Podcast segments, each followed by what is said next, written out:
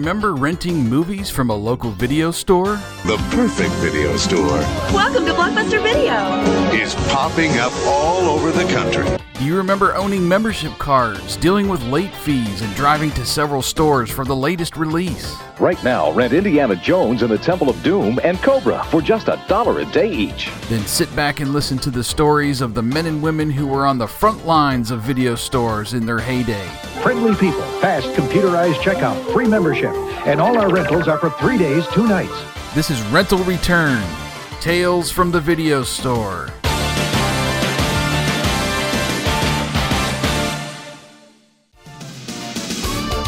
Hi, my name's Joe Corey. I worked at the Video Plaza on Kildaire Farms Road in Cary, North Carolina, next to Raleigh, North Carolina, and I lasted there somewhere between 1993 and 1994.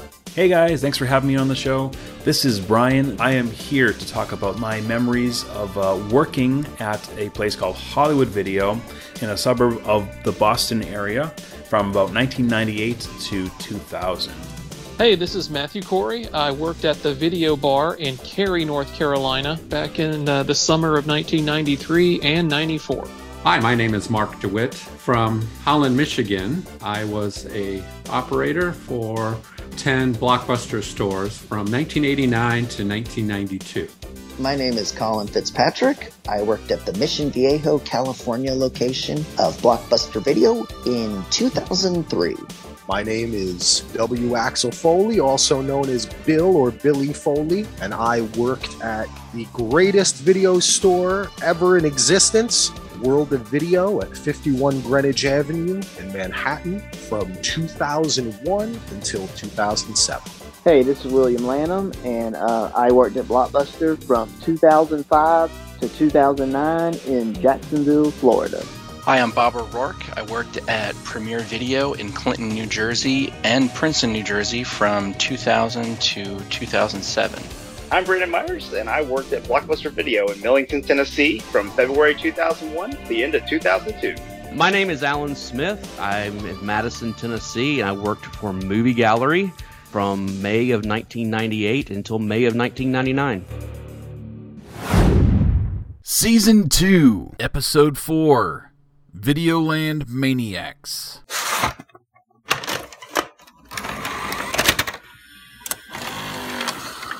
What were some of your craziest customer interactions? One of my absolute craziest was we had a gentleman come in, and he came up to me, and he, and he looked a little, little strange. Let me let's just say, and he called me over, kind of waved me over with his finger. And I remember, you know, truth be told, I was a kid. I was 16, 16 and a half years old. I hadn't gotten used to working with folks like this yet. So he asked me directly, and I'll do his impersonation. He says, "Kid, where's the skin flicks?" And I looked at him. I said, "Excuse me, how can I help? You know, what, what are you trying to ask me?" And he said, repeated himself. He said, "Where can I find the skin flicks?" Obviously, he was referring to the adult section that many video stores have. And I felt so bad. I still didn't understand what he was trying to get at. I must have been so naive at the time. Obviously, I knew they were adult movies, but I never had heard that phrasing before. And he had to clarify what he wanted. He said, "The nudie films, the nudie films." And I said, "Oh my god, oh my god!" I couldn't believe it. We didn't have a an adult section, though we had R-rated movies uh, with nudity and, and expletives. We did not have an adult section because we were branded as a family store. So honestly, it was. Uh, uh, I had to let him down easy and say, I'm sorry, we don't have anything like that here.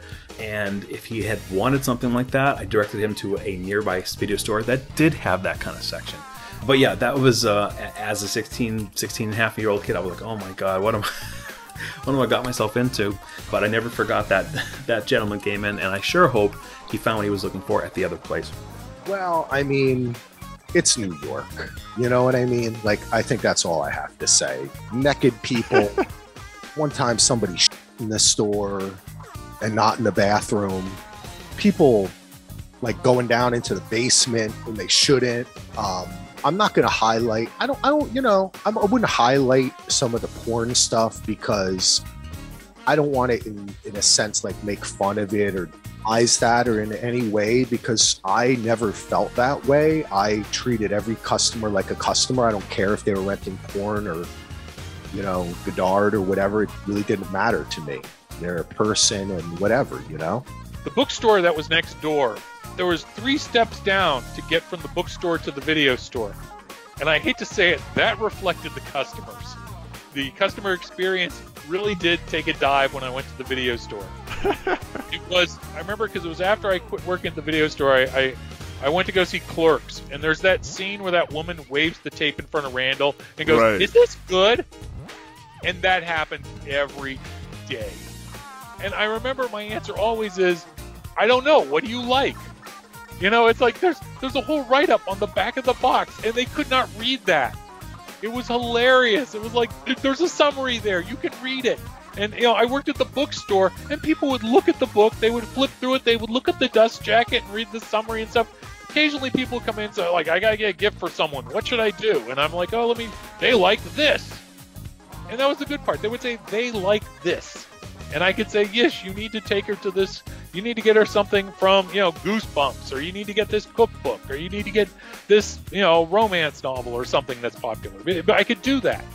But you know, is this good?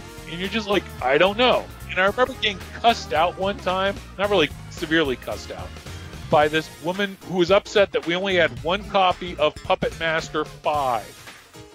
Because there's so many people who want to see what happened at the end of Puppet Master and they need this tape. And I'm like, I can call you when it comes in. It should be here tomorrow.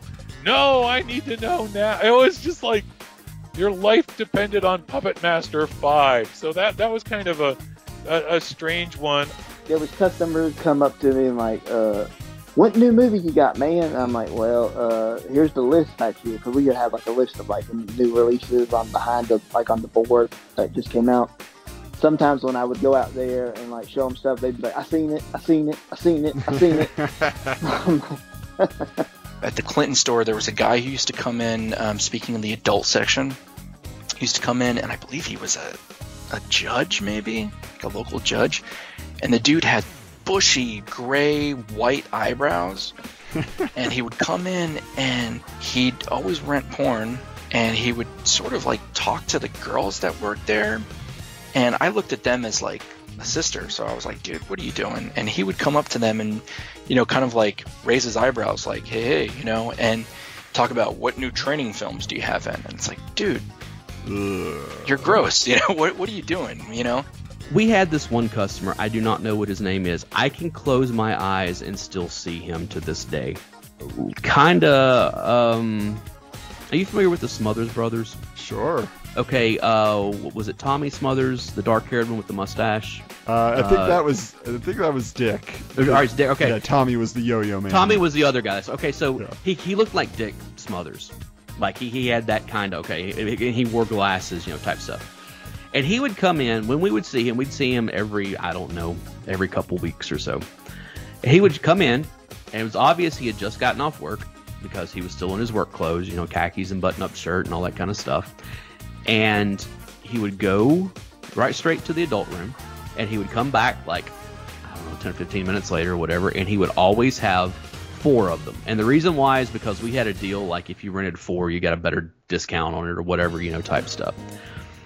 And like clockwork, two hours later, he would come back and he was always wearing oh, just a white t shirt and he still had like his dress pants on or whatever. And he would come in and put them on the counter and turn around and go back out.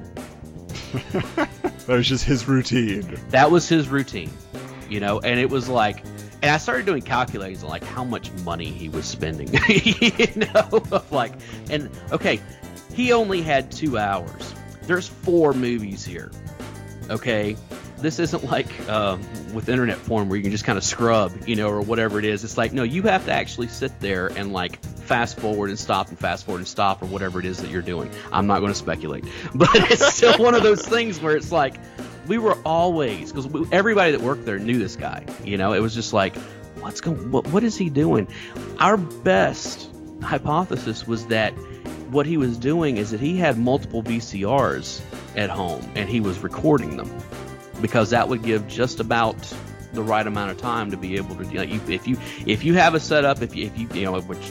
At that time, VCRs weren't that expensive. If you had a setup where you had eight VCRs, you could be recording four movies at one time That's the only thing that we came up with. I think the one that always has stuck in my mind was the day the first Lord of the Rings movie was released. We popped it in on the TVs. We typically had a either VHS or DVD of blockbuster trailers and news and commercials that would play. But occasionally, if we had a movie that wasn't rated R, we could put it in and just have it on in the TV. So we had chosen Lord of the Rings. I was not a big Lord of the Rings fan, so I wanted to see it. I was this is a good way for me to check it out a little bit and see if I want to rent this movie. And it was a Saturday afternoon, so it was somewhat busy, and most people were really excited. And it would generate rentals. People would see it and be like, I want to watch this movie, so let me go rent it. I did have a lady come up to me, though, and accuse me of trying to convert her daughter to the devil because I was playing Satan's film, and that I should be ashamed of myself, and that this was not appropriate at all. Surprisingly, I don't think she actually complained past me, but she did try to make me feel really, really bad, and I, I did apologize to her. That wasn't my intention, but, you know, nobody else was complaining. So the customers that were a little crazy were the art house types. So these are the ones that would go to the foreign section. They would say, you know, do you have chocolat or do you? I can't even name these films, but and then they'd look down their nose and say, well, how could you not have this French film with you know English subtitles? I said, well, it doesn't really rent that well. but we tried to have a good spread. But yeah, they were interesting types. You know, this particular store was in a very uh, what do you call that? Like, like a very fancy pantsy part of town. It was, you know, in a very nice neighborhood, and there weren't really any creepies or anything like that. And honestly, I think because of the location we were in, a lot of people were just in and out. It was kind of like a there weren't really many people who would like stay in the store for hours and hours and hang out for a while. Like this was a particular store where people were just kind of drop in, drop out, and if they were quote unquote lurking, it was just, you know, Friday night, Saturday night, typical for people to be hanging out for a while.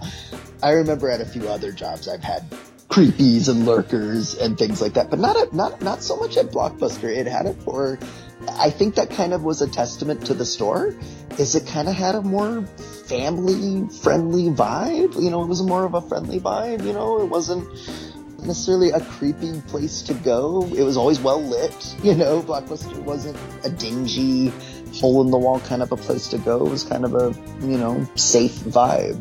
I had a few celebrity encounters at both stores. Um, Really? In Clinton, yeah, yeah. In, in Clinton, there was a guy who used to come in. We had a laundromat next door, so we would have a lot of people coming to do their laundry, and then, you know, just perusing. They wouldn't even rent anything, you know, or maybe they'd rent some kids tape if they came in with their kid. Um, this guy would come in, and he looked like a rock star. You, you just look at him, you're like, that dude's in a band. And he had a big afro, you know, horn rimmed glasses, and he would come in with his kid. And, you know, I would never ask him, hey, are you in a band? But, you know, we, we would make small talk when he would come in. And then, um, and, you know, this was a few times seeing him. And then, if I don't know when it was, but really late at night, um, Last Call with Carson Daly was on NBC. And the band TV on the Radio was on. And it was their guitar player, Kyp. So then he came in again. I was like, "Hey," it's like I saw you on Carson Daly. He's like, "Yeah, that was weird." but then also there was an NBA player, a local um, sort of hero. He was on the New Jersey Nets, Jayson Williams, and he was pretty well known in the area. He used to do a lot of charitable work and let local kids come and, and play on his court at his house, which was you know the next town over from from where I grew up. And he actually remembered me from working at the video store or at the movie theater. And he would come in again, usually towards closing, and he would special order stuff. I remember he special ordered Penitentiary 2, the one with Mr. T. And I was like, yeah, yeah, the one with Mr. T. He's like, yeah, that's right, that's right. And all of a sudden, we got to know him pretty well, you know, when he would come in. And somewhere, it was a Valentine's Day, maybe 2001, 2002 or so, he was in the news for shooting his limo driver Whoa. and and trying to cover it up and I mean it was a big mess. And of course, you know, all of us were shocked because we're like Jayson Williams, and you know, we looked at like the last movies that he had rented, and one of them was like Faces of Death. it's like, oh, okay, He was in a dark place. yeah, he was in a dark place. And then in, in Princeton, Dr. Cornel West. Um, because obviously we're in Princeton. He teaches at Princeton University. He came in a few times and and again special ordered some Disney movie for his his kid or his grand grandkid. But I, I used to see him on like if I was looking through the channels, he would be on um, Bill Maher's show. And then of course the biggest, most notable customer that we had at, at the Princeton store was Peter Benchley, uh, author of Jaws. Yeah. And I had heard stories that, you know, oh, Benchley's a customer here. And I was like, oh, that's pretty cool. So when I started working down there in 2005, after the, the Clinton store had closed, they kept me on and brought me down to Princeton. We had a few posters behind the counter, and one of them, and, these were the uh, the from the early '80s, the Topps trading card bubblegum movie posters, and there was like, you know, there was like Jaws, uh, one of the Pink Panther movies, Animal House, Star Wars, Rocky, and we had the Rocky one and the Jaws one behind the counter, and Benchley had signed the Jaws one. So every time I would come in there, I'd be like, "Whoa, that's so cool!" And at first, I was like, "I'm never gonna get to see him," and he had actually come in when they put out what was it? I think it was probably 2005, so it would have been the 30th anniversary version of Jaws on DVD, and he had signed a bunch of copies for us, and of course for us to sell you know? And for whatever reason i wasn't there the day that he came in um, but i had grabbed one. I grabbed like the last one we had and i at the time gave it to my girlfriend as a, as a gift. You know we were on again off again long distance and of course we broke up and i was like ah but now we're married and so you know so I have that reflection. um, You got it back. yeah exactly. But it was great because you know everyone was like is, is that legit? Because it's shrink wrapped and it's like yeah we he signed it and then we put it in shrink wrap and put a little sticker on it signed by peter benchley you know and you know so i keep it in the shrink wrap. But i did get to meet him.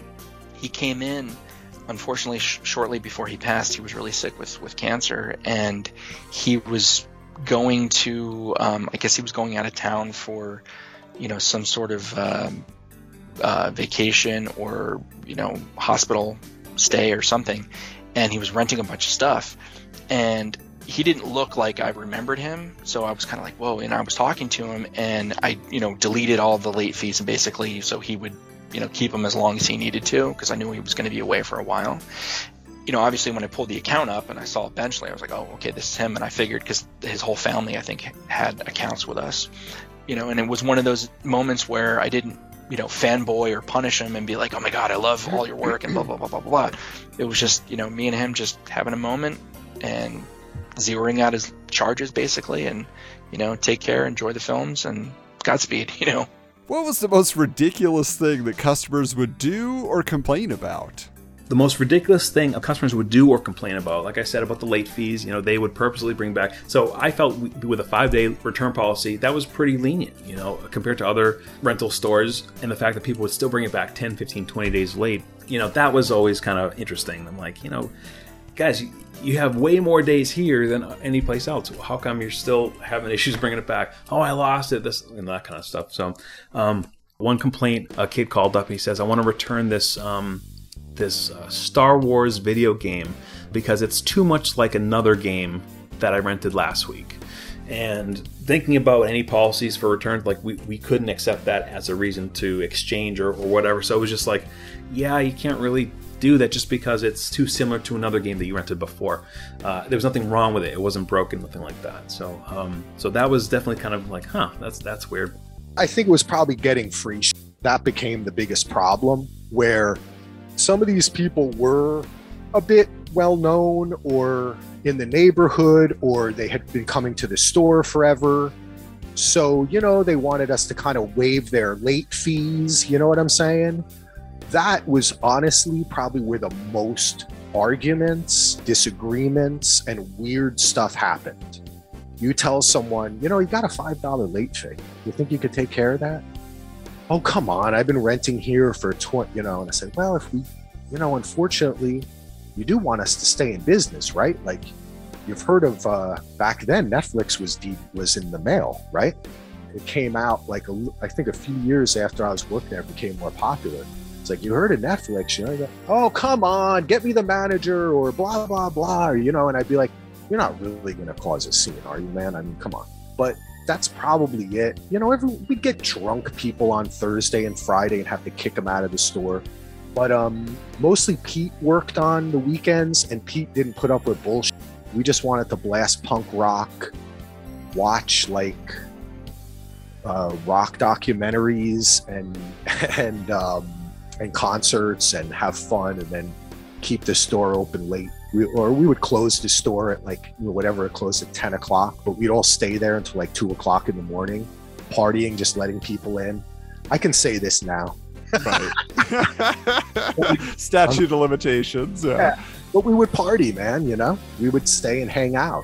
The earliest one I can remember is this guy came in, and I was just started. This is probably like I was only been here like, like two or three months, and I think it's during the day this guy comes in and says, "I want to see the manager right now."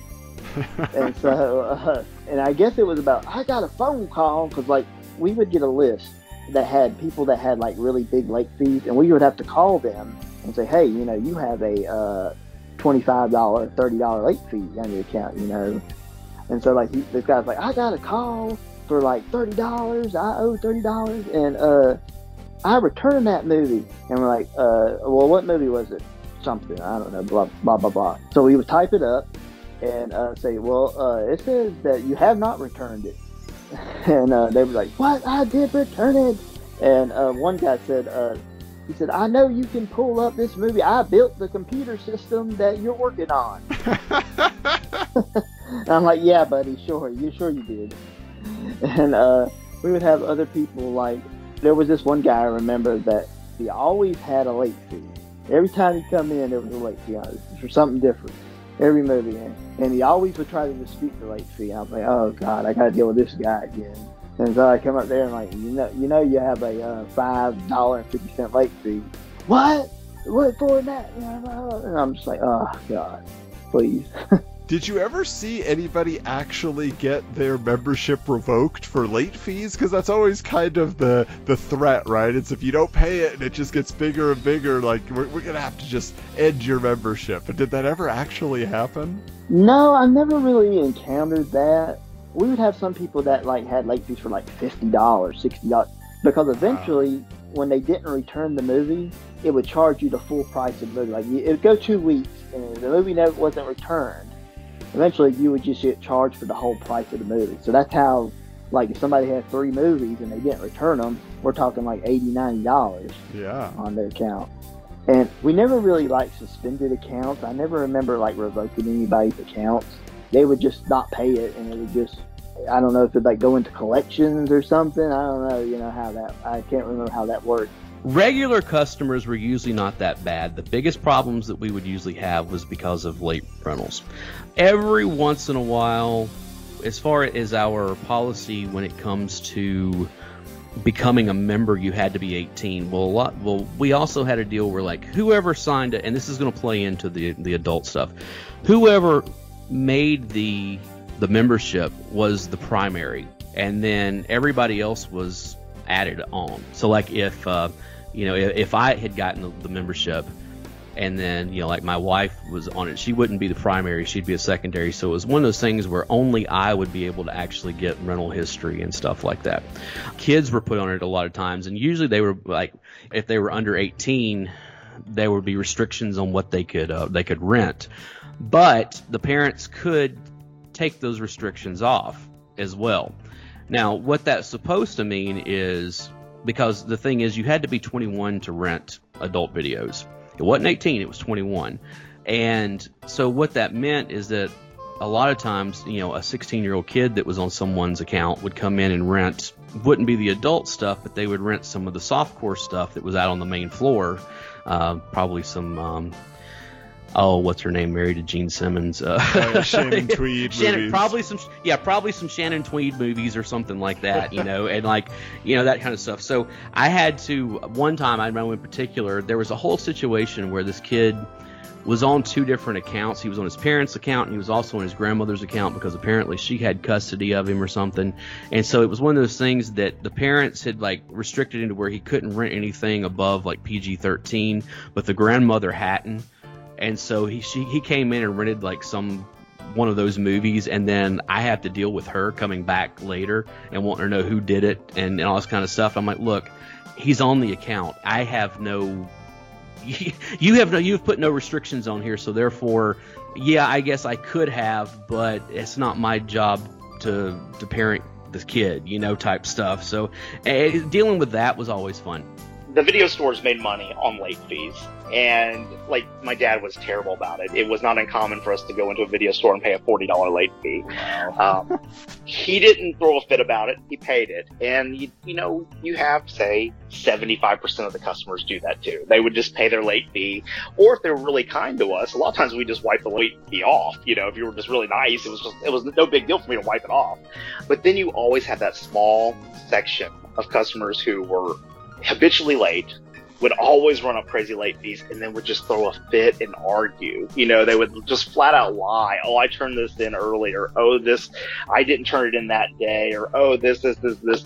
And they would just drive you a little nuts. You just sit there and be like, we just had this conversation last Friday night when you were in a new release and returned it four days late. You know, it's like, like I know that you're doing this. Just pay your late fee customers hated when they started the registration process, which I thought took a long time because you know I had to do everything by hand. You couldn't just swipe a card and go.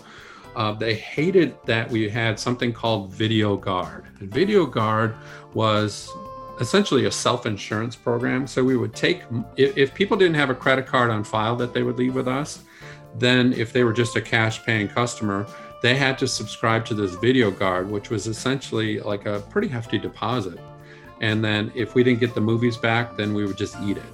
And then the, the self-insurance would just kick in. But if they but wanted to pay cash they that. didn't want to pay more cash in advance for that then, right because you know it's a level of trust right? You send somebody out the door with a $90 tape you hope it comes back. So one thing that always bugged me about blockbuster and i think about customer service in general is if someone had a late fee or a problem with you as a customer service representative, they just felt that they could fly off the handle at you and you became suddenly a human punching bag. And if someone had a late fee, and you know so like oh my god you know i can't believe this. You know that's ridiculous. You know that you know check again. Or i want to talk to your manager. And then and then here is the worst part. You'd be like hey i'm doing my job. You owe this money. Hey you you got to do it. This is what i'm told to tell you. And then they'd be like let me talk to your manager. You'd be like okay. You'd go to your manager and you say, Hey manager, I'm doing my job. This guy owes money. And then the manager will walk over and go, Oh, I'm so sorry. Here's your money back. you know, like this customer service rep, he's a jerk. You know, he's, he's just trying to give you a hard time. You know, that's throw you under the like. bus that's what it would feel like, you know, and it wasn't meant to be that way. They were just trying to like, you know, smooth over the situation or make, you know, customer service happen and just, you know, get rid of the problem. But it always made you look like a big jerk. Like you just looked like you were trying to give them a hard time because they were, the managers were the only ones with the power to, to uh, supersede that. So you had to do your job. You could never you know, give it to them ever. You could never, you could never give them any leeway. You had to hold fast to that until they got angry enough to, to call the manager over. So it was just kind of a weird gray area that always bothered me. It was just like, well, do you want us to tell people they have late fees or not if you're going to waive them every time someone throws a fit? So I think ultimately that was that that I think caused me more problems than anything else working at the store. I think just sometimes the tricky stuff that people would do, like occasionally we'd have people that would not want to pay the price for a new release movie. So they would go grab a VHS tape in say, you know, an old movie, say Top Gun or something, that would cost $1.99 to rent versus the $3.99 new release, and they would like swap the tape. You know, so you would you would get this copy of Castaway and it'd have Top Gun in it, and you're like, why is this here? And, you know, and it's because these customers would intentionally swap the tape so they could rent at a cheaper price. Uh, which always was just mind blowing. Um, the good thing was, you know, we actually would check the tapes when they got returned and before we checked them out. So most of the time we caught it. Um, but it, it, was just crazy how people would try to save that couple extra bucks. It was the ones where you couldn't purchase the tapes that, you know, they wanted you to. You know, they, they wanted you to be the, their um, collection artist, whatever. Meaning, you know, you would go buy that tape and it would be a $90 tape, but uh, it would only rent twice, maybe. And so then they complain about that. The other thing was uh, customers that had a, a, pretty narrow niche. And one thing I, I sort of um, latched onto was sort of the firearms, like the the bird and and um, deer hunting kind of thing. Oh, we have a lot of those in this marketplace. What was funny is when the the video seller was calling, this guy was so sophisticated. He's like, well, you know, this is a, you know, a, a gold star. Like it's going to have three kills in it. And it's going to have, it's almost like selling a Ted Nugent tape. I mean, it was so funny. That's awesome. But uh, you know, so on the consumer side, you know, those people were pretty ravenous too. They're like, well, when's this next guy coming out with his movie? Like, I don't know. Were there any regular customers that were quirky or maybe you tried to avoid for one reason or another?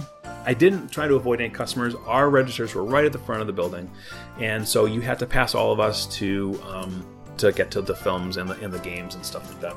So we created a kind of a pretty good rapport with everybody coming in, and we sort of started knowing folks by even their voice on the phone. We knew what they liked, we knew what they didn't like, we knew what favorite directors they had, and favorite actors. And when a new film would come out featuring that kind of combination, we keep them in mind. So in a weird way, they were like extended family. So I sort of miss that part, amongst other things, about going to video stores. Is that if you can have a good relationship between staff and customer, it's really just an extension of of uh, the business, but it's it's like a family. To quote Vin Diesel, uh, family, you know, and that's definitely is a missing component now with all the streaming nowadays. I love all the stuff that they have available. It's hard to believe for someone who worked in the video store back in the day that someday, not too far later, we would have this kind of a thing at our fingertips. But there's still something so much missing about just being able to peruse and check stuff out, pick stuff up, and, and look what's on the back. Sometimes you find your very favorite movie or favorite game just by picking something up in the store and going, huh, looking at the cover, like I said, and just really kind of going, okay, this is good. And then that's why I really feel like there's sort of been this attachment to to this video store idea. And you guys know more than anybody with rental return. You guys know this undying love for that kind of thing. I know we had one customer who was tight with the owner, and so every new movie we got, he rented that night.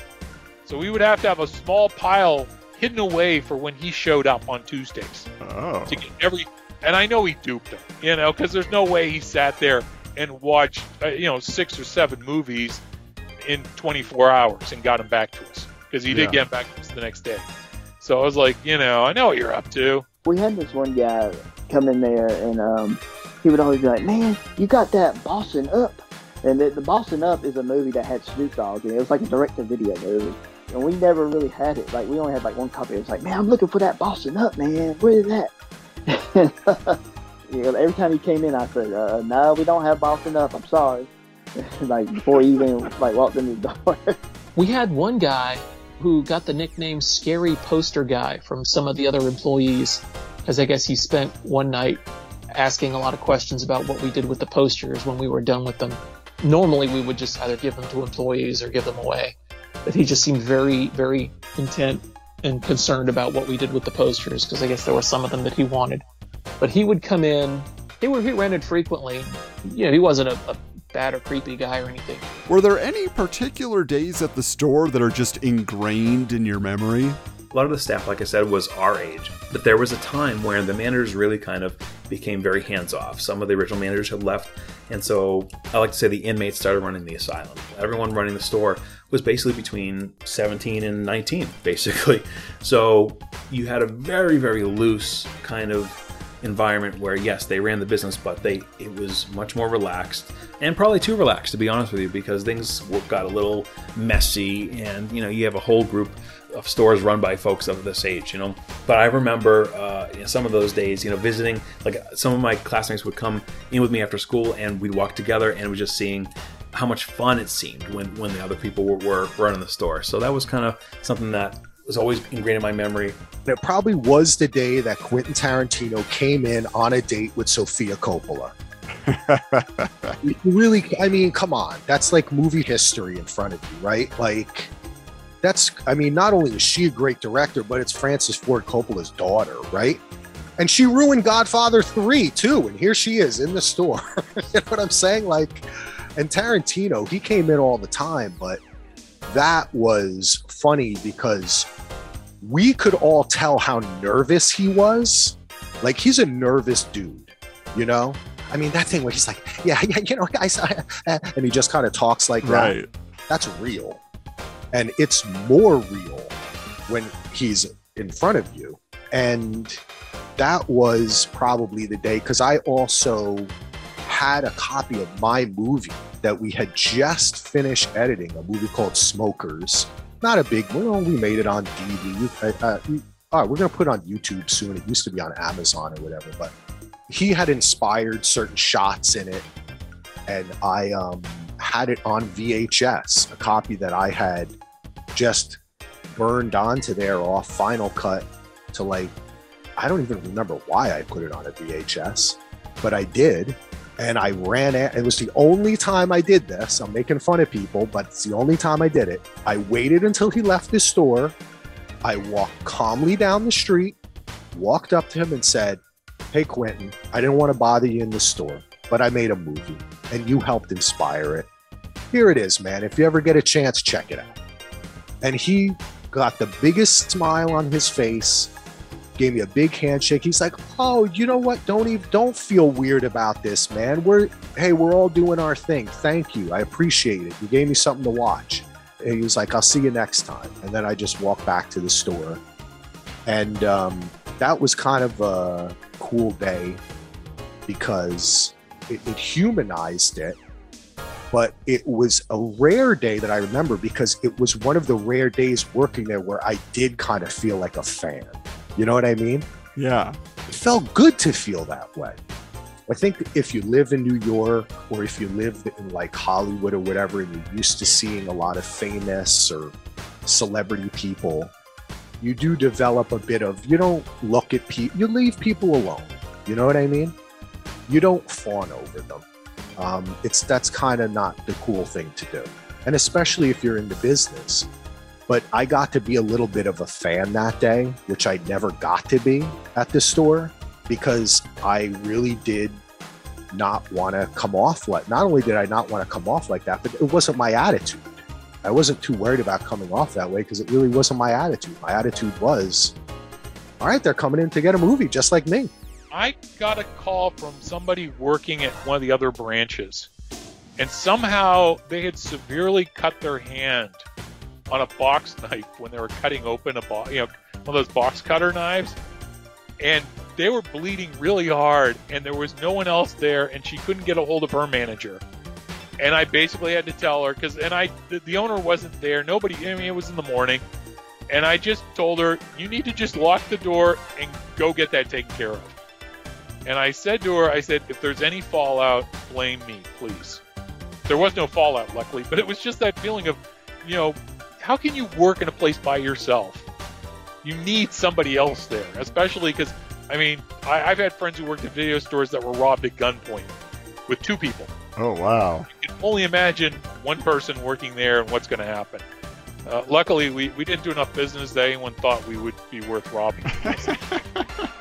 I remember one night, it was a uh, Friday night. I was working the floor. I wasn't on register this time. And my store manager was there that night. And what we would do was sometimes we'd grab like a couple bags of popcorn and we'd go back there and we'd pop it and put it in like little cups. And when people walked in, they could have popcorn, you know, and, and eat that. And so um, I'm getting the uh, popcorn ready. So I grabbed the bag. We had to go, like, we had like a back room we had just our uh, storage room and we had a bathroom and stuff for us. So the microwave was back there, so I had to walk all the way back there to get to the microwave. And so when I put the bag in the microwave, I had never really used the microwave. I always bought my lunch, and I never really used the microwave. So um, I put the bag in the microwave, and my store manager said, just hit the popcorn button on the microwave, and that'll be long enough to pop it. So I hit the popcorn button, and it only said like a minute. I was like, well, this is a big bag. I said, it's not gonna, uh, it's gonna take longer than a minute to pop this. So I I put it on for three minutes, and I walk out the, the door and I go to get the cart to put the uh, cups on so I can put the popcorn in the cups. And so as I go get the cart, as I'm coming back, I start to smell smoke. Oh. I was like, oh my god. And so I hurry, I open up the door because like the door would lock automatically when uh you shut it. So I had to get the key, open the key, and then all of a sudden it was like oh, all this smoke started coming. I'm like, Jeff, that was my store manager's name, Jeff. Jeff, get up here, this bag's on fire. the bag, we got it, and it was just like the bag. It didn't catch on fire, but there was so much smoke, and the whole place just smelled like popcorn smoke. Yeah, the whole burnt night. popcorn. There's so many offices where they outlaw microwave popcorn because people burn it. And I, I was just thinking, you know, how Blockbuster was so associated with that buttered popcorn smell. You know, when you'd walk in, a lot of people say, "Oh yeah, the smell of the the microwave popcorn. You could smell it through the bag." And there you were, ruining it. Now they're gonna, always going to associate it with the smoky burnt popcorn. Right. yeah. right. And Jeff was like, "Didn't I tell you to put the press the?" pot?" I said, "It only said a minute." I'm like, "I didn't know this was like some kind of like industrial microwave." The biggest one would be 9 11. When that happened, I was in school. You know, we got let out of school early that day, and you know, my mom worked nearby, so we stopped and saw my mom, and you know, it was it was an emotional day, obviously, and and my friend and I from school went and you know we got some lunch, and then you know we went and saw my mom, and you know hugged and sort of cried because we didn't know what was going on in the world at that time, and for whatever reason, and at this point, I had been working at the Clinton store for just over a year.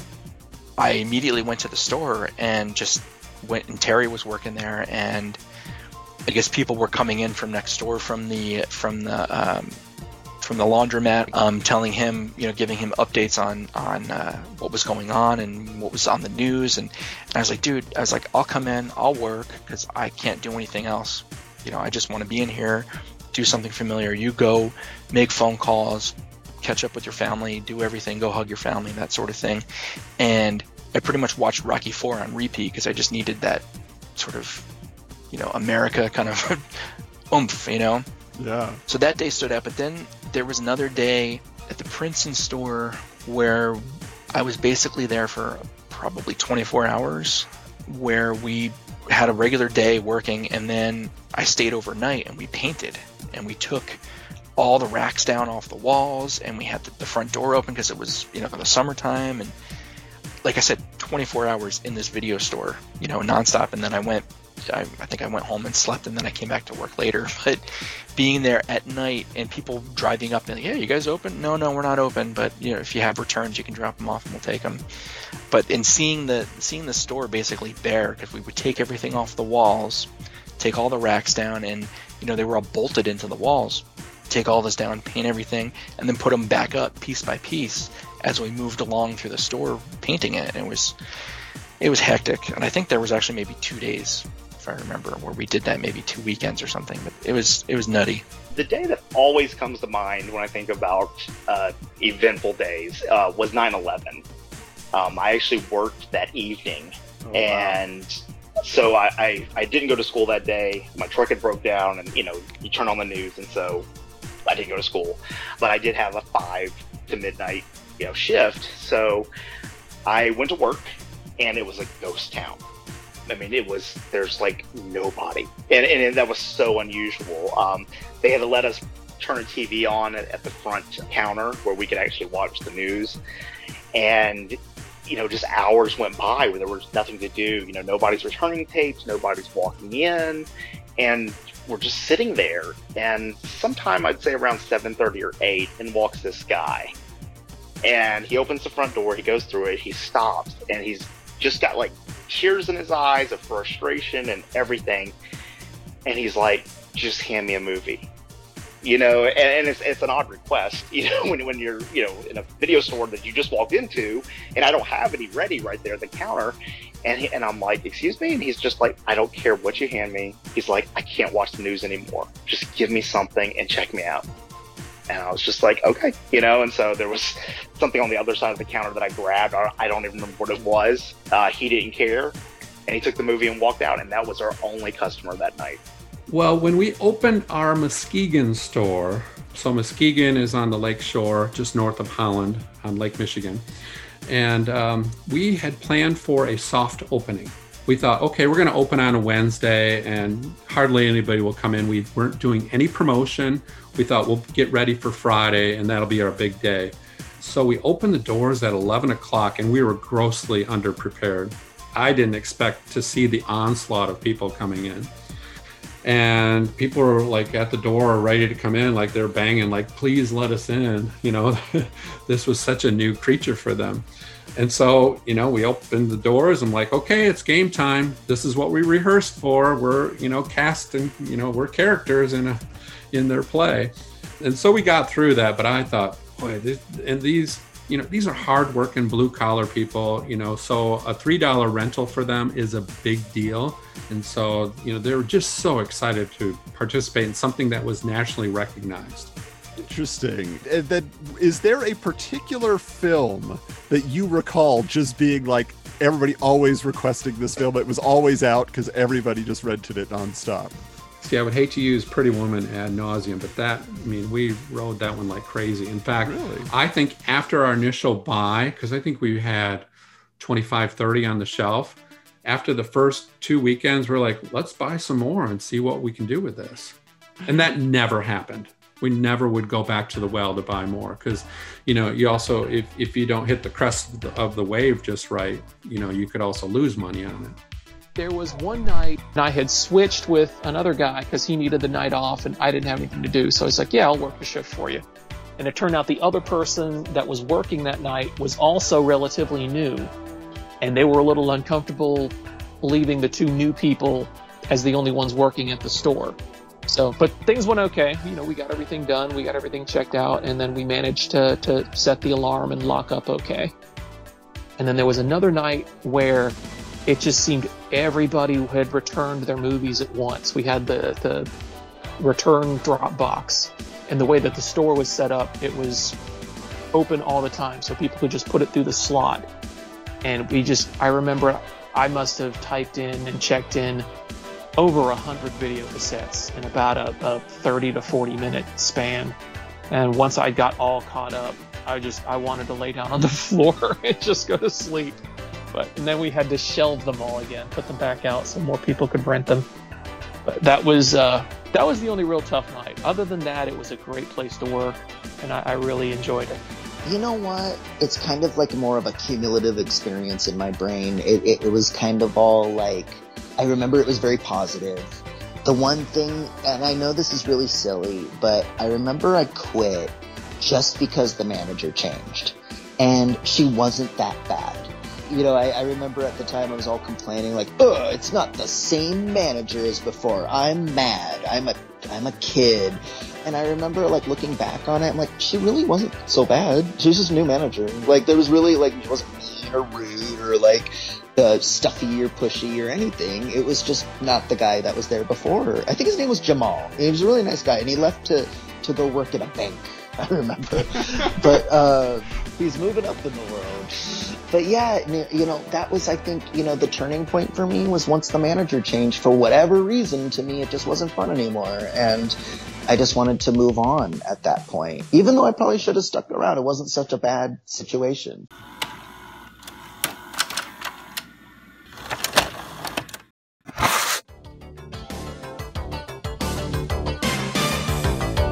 Here's a preview of the next episode coming up on Rental Return Season 2. Do you have any wild stories about staff shenanigans? I was professional in my job. We, we did a great job of getting the store closed and everything, but you know, boys will be boys. So one of the things that we had slowly begun to do to each other was throw pins at each other.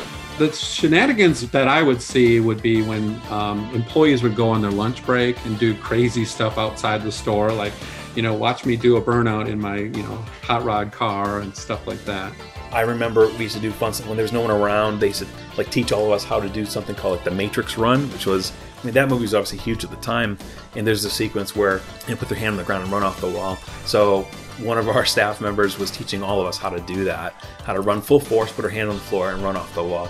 Rental Return is created by Adam Pope and produced by Jason Gross in association with the Retro Network. Connect with our Season 2 video heroes on social media by finding the links in today's show notes. Also, follow TRN Social on Twitter, Facebook, or Instagram to see pictures of our video heroes in action back in the day.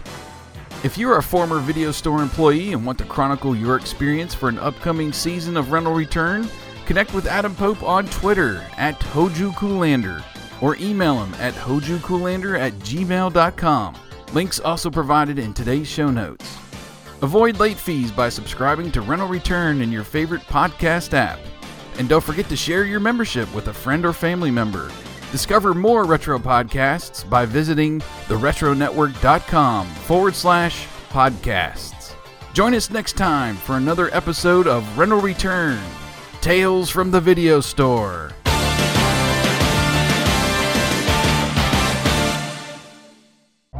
This has been a presentation of the Retro Network.